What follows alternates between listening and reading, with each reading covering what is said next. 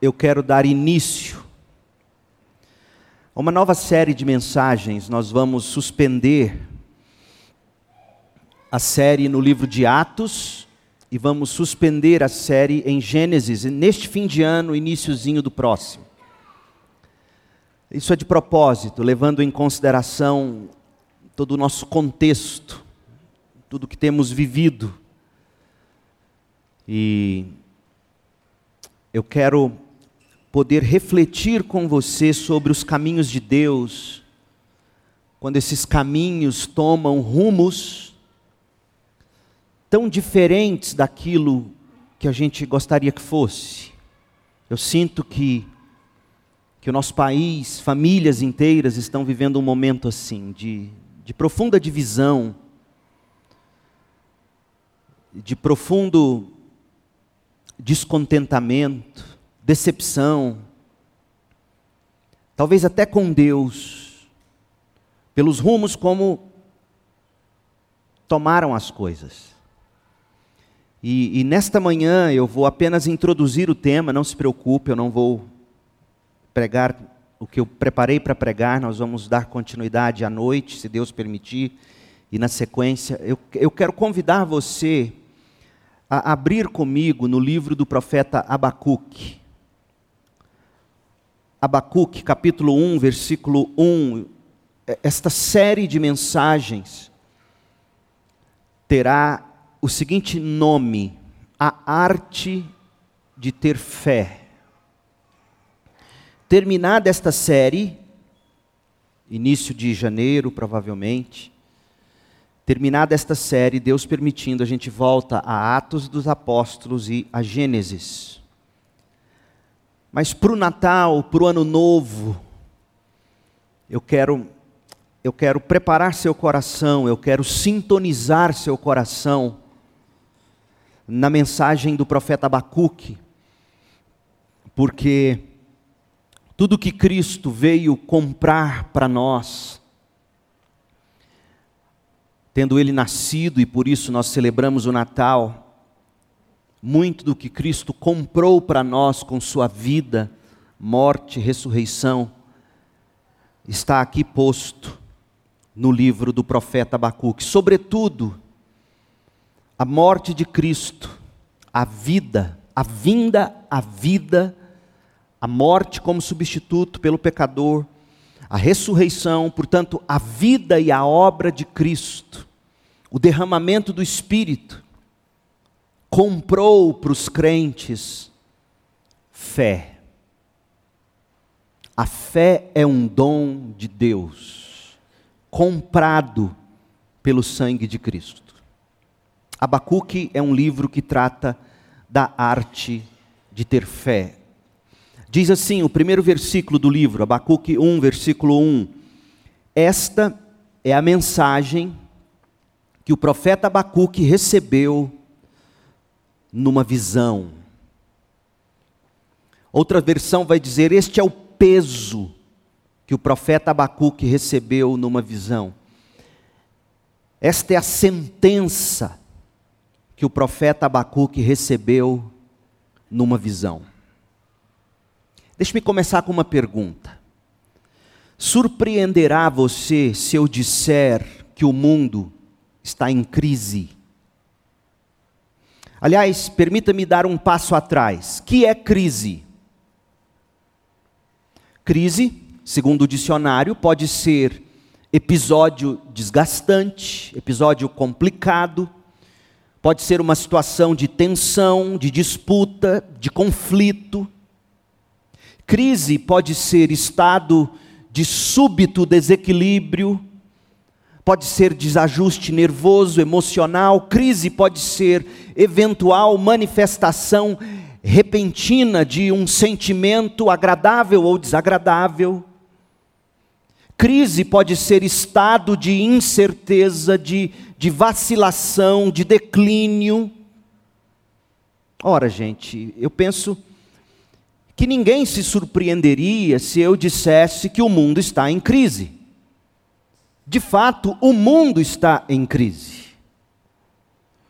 Agora, pode ser que espante você se eu disser que um profeta, se eu disser que um homem de Deus, uma mulher de Deus está em crise. Talvez isso espante você.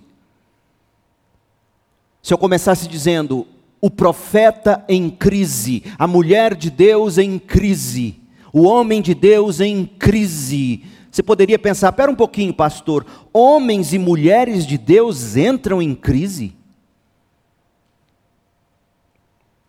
Pense naquela pessoa que você costuma colocar naquele mais elevado patamar da fé.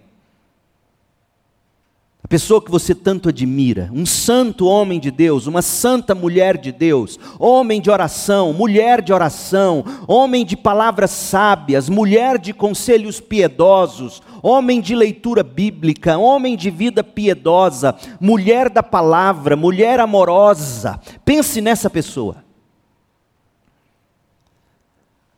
E responda: essa pessoa entra mesmo em crise? Será, pastor? Sim, é possível. Por estranho que pareça, a bem da verdade, crentes, até os crentes mais piedosos, não são feitos à prova de crises.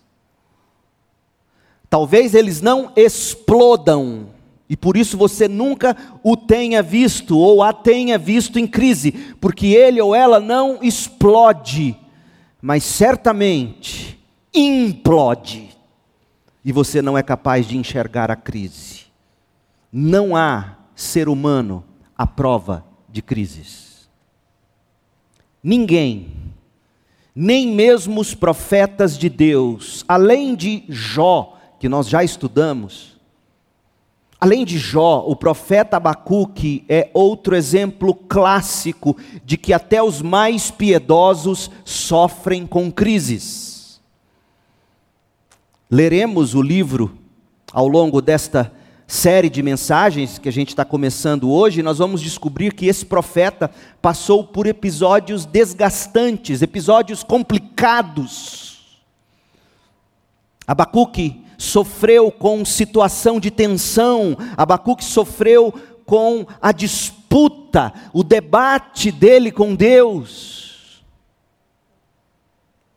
Abacuque jamais negou sua fé no Deus de Israel, jamais. Mas nem por isso Abacuque deixou de viver crises profundas. Para você ter uma ideia, o livro que resultou da série de pregações de Martin Lloyd Jones no profeta Abacuque traz o seguinte título: Do temor à fé. E o que é o, o estado de temor de alguém, senão uma crise? Portanto, Lloyd Jones reconhece, Abacuque saiu da crise e chegou à fé. Ou saiu de uma fé abalada no meio de uma crise e fortaleceu sua fé. Charles Feinberg, no excelente comentário bíblico nos profetas menores, chama o estudo dele em Abacuque de problemas de fé. Quem não tem? Até Abacuque teve. O saudoso pastor Isaltino Gomes Coelho Filho escreveu no seu comentário bíblico que Abacuque é um profeta em crise. Abacuque não é um incrédulo. Abacuque é um homem de fé, mas um homem de fé em crise. Hernandes Dias Lopes, no seu comentário em Abacuque, imprimiu o seguinte título: Como transformar o desespero em cântico de vitória. A introdução ao livro de Abacuque, da Bíblia anotada, faz o seguinte comentário, abre aspas, o livro de Abacuque nos apresenta o quadro de um homem que confiava em Deus, mas que estava perplexo diante da vida. Não seria esse o seu caso? Um homem de Deus, uma mulher de Deus, gente que confia em Deus, mas que está perplexo diante da realidade à frente dos nossos olhos. Mas por quê? Por que Abacuque estaria perplexo? Por que Abacuque estaria em crise? Duas, duas questões principais abateram o profeta. A primeira coisa que abateu o profeta, que o deixou em crise, porque Deus permitia que o mal crescesse impunemente dentro da nação de Judá. Por que, que Deus, sendo santo, permitia que o seu povo, que deveria ser santo, vivesse impunemente no pecado? Essa é a primeira crise dele. Leia as palavras dele, Abacuque 1, verso 2, 3 e 4. Ouça a sua primeira queixa. Até quando, Senhor, terei de pedir socorro? Tu, porém, não ouves. Crise, porque ele ora e Deus não ouve. Eu clamo, há violência por toda parte, mas tu não vens salvar. Terei de ver estas maldades para sempre, porque preciso assistir a tanta opressão? Para qualquer lugar que olho, vejo destruição e violência.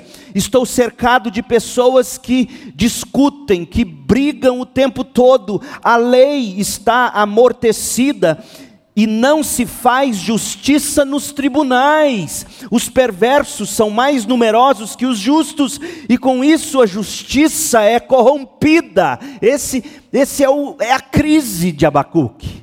Será que parece com a gente? A esse clamor, o Senhor respondeu. Demorou, mas respondeu. Deus respondeu dizendo que disciplinaria a nação. Só que Abacuque não se deu por satisfeito, pelo contrário, a crise ficou mais profunda no coração do profeta. E aí começa a segunda questão que o abateu. A primeira foi: como Deus pode permitir o pecado impune na nação do seu povo? A segunda questão que o abateu, como podia um Deus santo justificar a utilização de um povo tão ímpio, tão cruel, como vara de disciplina em seu povo, porque Deus responde, como leremos, mas responde dizendo: Eu vou tratar dos pecados de Israel, mas sabe como eu farei isso? Eu vou levantar os caldeus, os babilônios, mesmo povo, nomes diferentes, alguns chamam de caldeus, outros chamam de babilônios. Eu vou levantá-los, eles são piores do que Israel, mas eu vou usar os piores pecadores para tratar dos pecados do meu povo. Abacuque entrou em crise mais profunda. Olha a réplica de Deus, verso 5. Observem as nações ao redor, olhem, admirem-se, pois faço algo em seus dias, algo em que vocês não acreditariam, mesmo que alguém lhes contasse. Estou levantando os babilônios, um povo cruel e violento.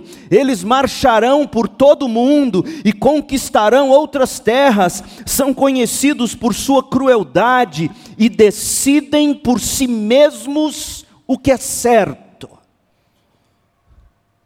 E aí, do verso 8 ao verso 11, nós temos uma lista das crueldades das cruéis habilidades dos babilônios, saídas da boca do próprio Deus para Abacuque, dizendo: Eu sei bem quem é o povo que eu levantarei para disciplinar o meu povo. Eu sei bem quem são os babilônios. Ora, se Abacuque já estava em crise porque Deus não respondia à oração e não disciplinava o povo, ele ficou em mais crise ainda quando Deus disse: Eu vou disciplinar o povo, só que eu vou usar os babilônios. E aí vem a tréplica de Abacuque, verso 12: Ó oh, Senhor meu Deus, meu santo, tu que és eterno, certamente não planejas nos exterminar Veja, Abacuque nunca achou que Deus quisesse exterminar o povo dele. Abacuque de fato sabia que Deus estaria disciplinando. A crise de Abacuque não foi Deus disciplinar, ele queria disciplina. A crise de Abacuque foi Deus usar esse tipo de vara para disciplinar os babilônios.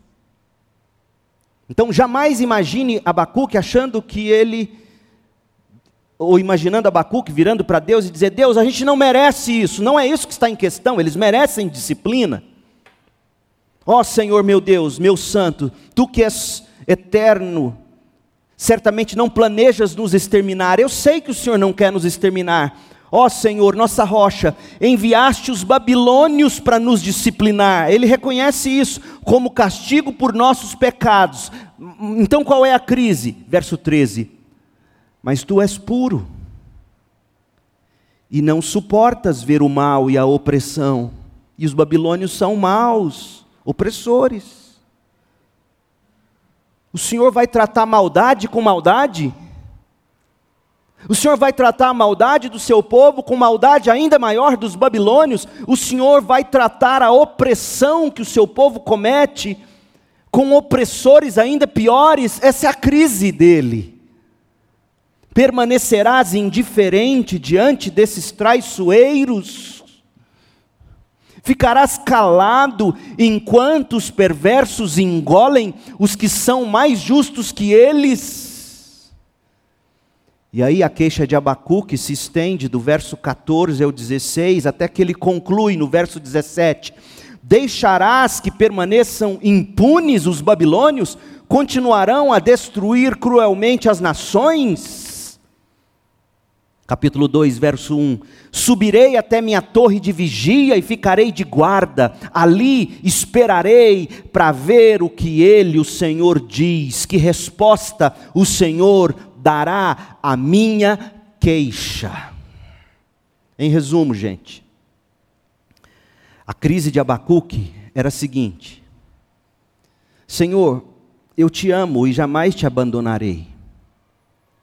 Eu tenho clamado, mas o Senhor não responde ao meu clamor.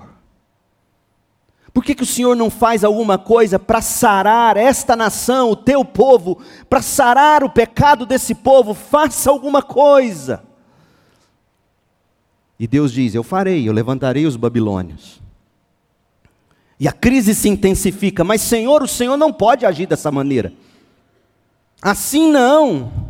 Os babilônios, de jeito nenhum, eles são muito piores que nós, o seu povo, ou seja, aos próprios olhos, Abacuque julgava que os seus argumentos, sua queixa diante de Deus era bem fundamentada. Ele achava isso. Tanto que ele diz: Senhor, esse mal não pode se perpetuar na sua nação. O Senhor não pode continuar indiferente, discipline seu povo. Só que, Senhor, esse modo de agir não é convencional. Aliás, parece até imoral levantar um povo mais imoral ainda para disciplinar um povo imoral, mesmo que seja o seu povo, ou principalmente por ser o seu povo. Gente, Abacuque estava em crise em crise não pelo modo de, não pela ação de Deus, estava em crise pelo modo de Deus agir. Como a gente fica em crise? Nosso estudo em Abacuque vai revelar que, conforme diz o Senhor em Abacuque 2,4, o justo viverá pela sua fé. É isso que Abacuque vai nos ensinar. O justo não viverá pelo seu próprio julgamento do estado das coisas. O justo não viverá pela sua própria moralidade. O justo não viverá da sua justiça própria. O justo não viverá de suas próprias conclusões a respeito da vida sobre o que é justo. Não, o justo viverá pela sua fé. O justo não viverá pelo que vê. O justo não viverá pelas circunstâncias, pelos diagnósticos, pelos prognósticos, pelas probabilidades. O justo viverá pela sua fé. Não será pelo que se sente que o justo viverá, não será de emoções, nem de, de convenções sociais ou culturais que o justo viverá. O justo viverá pela sua fé. De fato, Abacuque está tentando nos mostrar a vida do justo em contraste com a vida do ímpio. Eu vou ler Abacuque 2,4 na NVT. Olha, olha o contraste que Deus faz a Abacuque. Abacuque, olhe para os arrogantes. Qual é a característica dos arrogantes?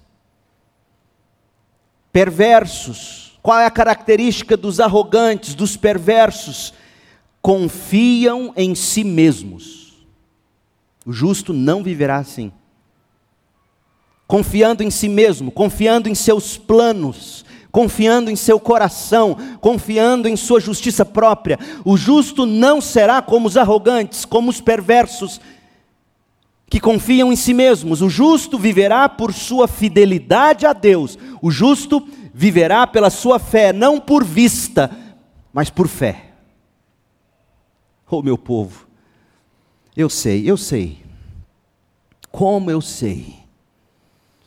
Não é fácil viver pela fé. Não é fácil viver pela fé. Te digo mais, não é natural viver pela fé. Viver pela fé é um dom da graça de Deus.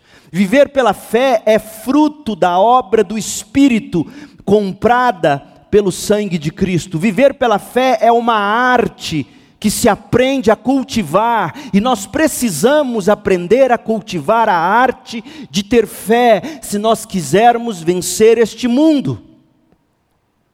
Olha de onde eu tirei o título para essa série, A Arte de Ter Fé. Os gregos antigos, eles desenvolveram a arte de argumentar porque eles tinham como objetivo vencer qualquer debate, daí criaram a arte de argumentar. É o que se chama de lógica ou dialética erística. O que é isso?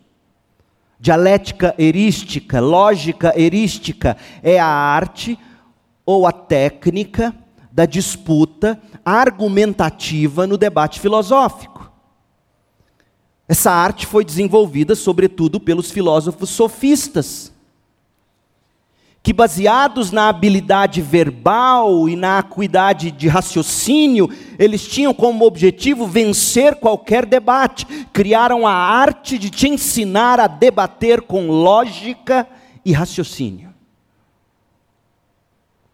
E o fim era vencer qualquer debate, qualquer disputa. O filósofo alemão Arthur Schopenhauer, ele chamou a heurística, essa arte de vencer debates, de aprender a vencer debates, Schopenhauer chamou a heurística de a arte de ter razão. É daí que eu tiro o título dessa série. Os cristãos precisam de algo parecido.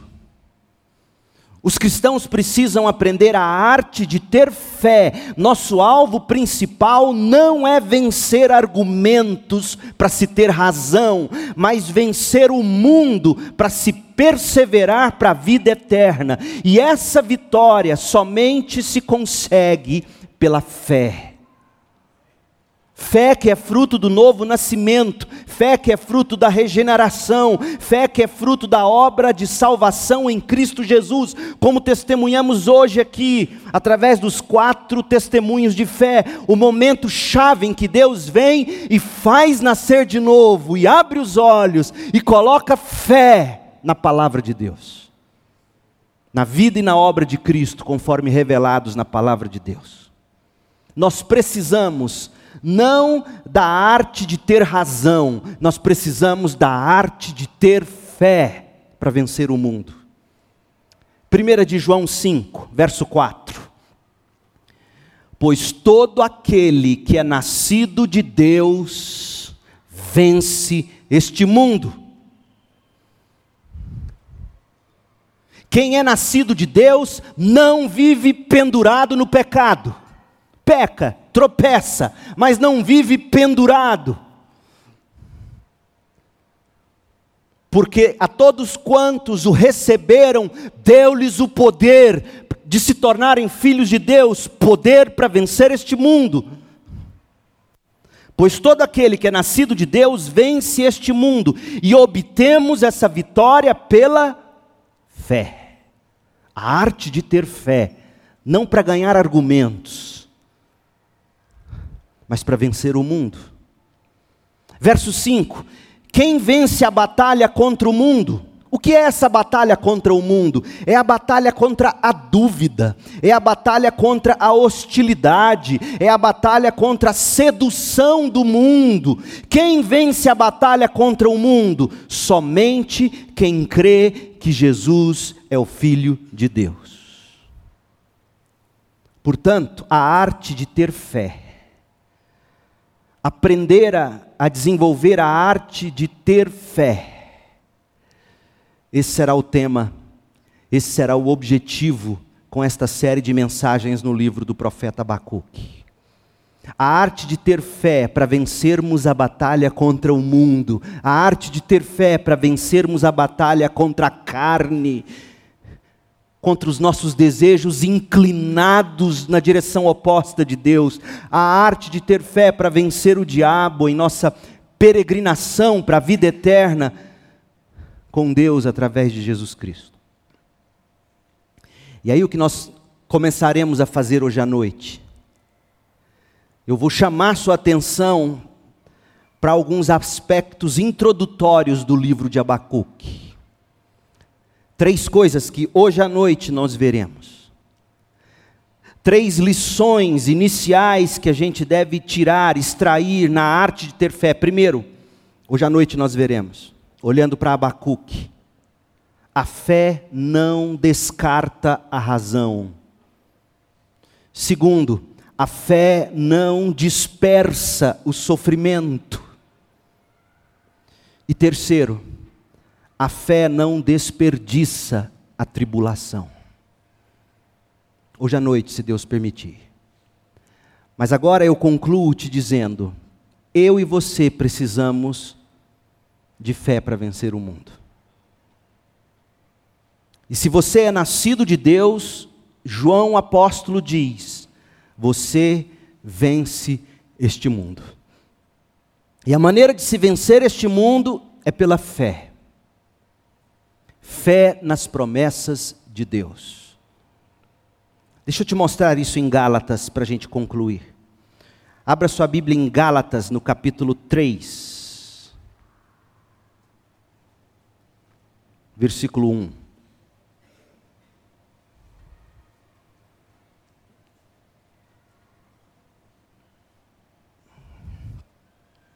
Paulo escrevendo aos Gálatas diz: Ó oh, Gálatas insensatos, quem os enfeitiçou?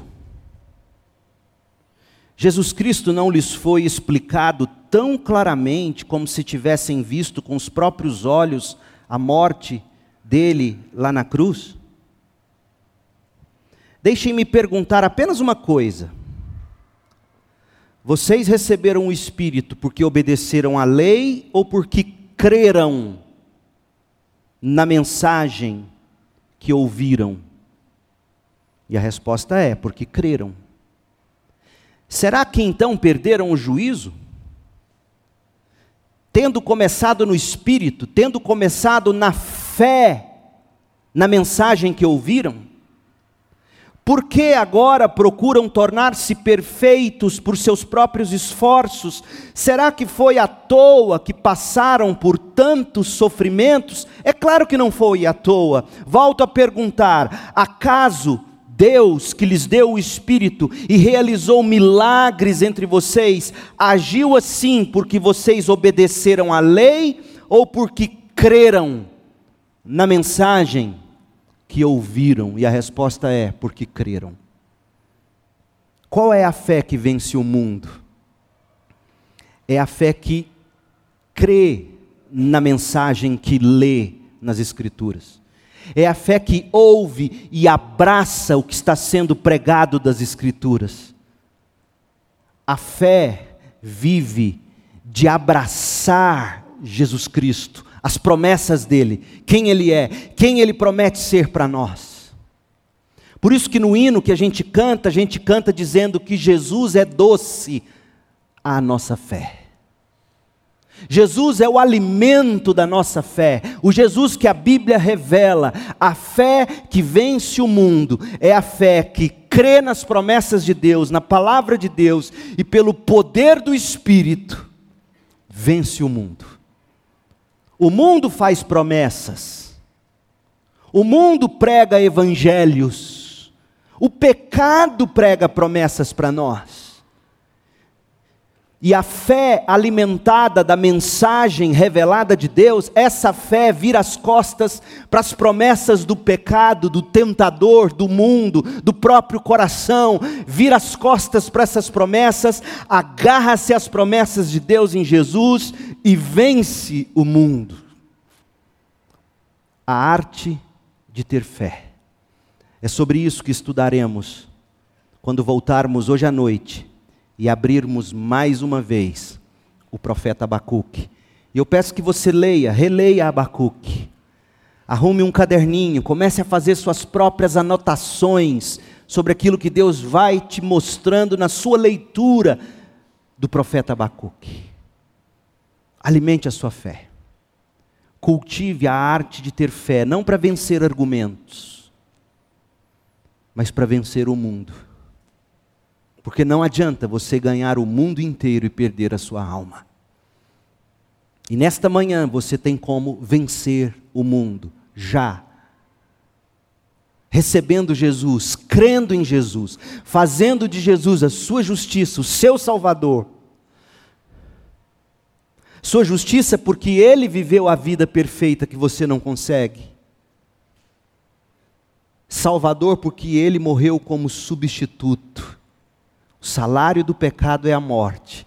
Jesus morreu no seu lugar, para que se você nele crer, você não pereça, tenha vida eterna, vida que vence o mundo. Arrependa-se, creia em Jesus agora e matricule-se nessa escola que vai te ensinar a arte de ter fé. Oremos. Feche seus olhos. Pai querido, em nome de Jesus Cristo, Cordeiro de Deus, que tira o pecado do mundo, eu te suplico. Abra os nossos olhos para a mensagem do profeta Abacuque e nos ensine a arte de ter fé que haja já aqui e agora salvação, fé na promessa de que a vida e a obra de Jesus são suficientes para salvar o pecador e empoderá-lo verdadeiramente para vencer este mundo. Ó oh Deus, Opere salvação agora, santificação, desejo de se conhecer as promessas da tua palavra, entendê-las, abraçá-las, alimentando assim a fé que vence o mundo. Eu te suplico, pedindo que a graça de Jesus, o Salvador, o amor de Deus, o soberano Criador, e a comunhão do Espírito, Deus Consolador, estejam sobre nós, o teu povo, aqui espalhados pela terra, hoje, até que Jesus volte para estabelecer seu reino eterno. Oramos em nome de Cristo Jesus. Amém.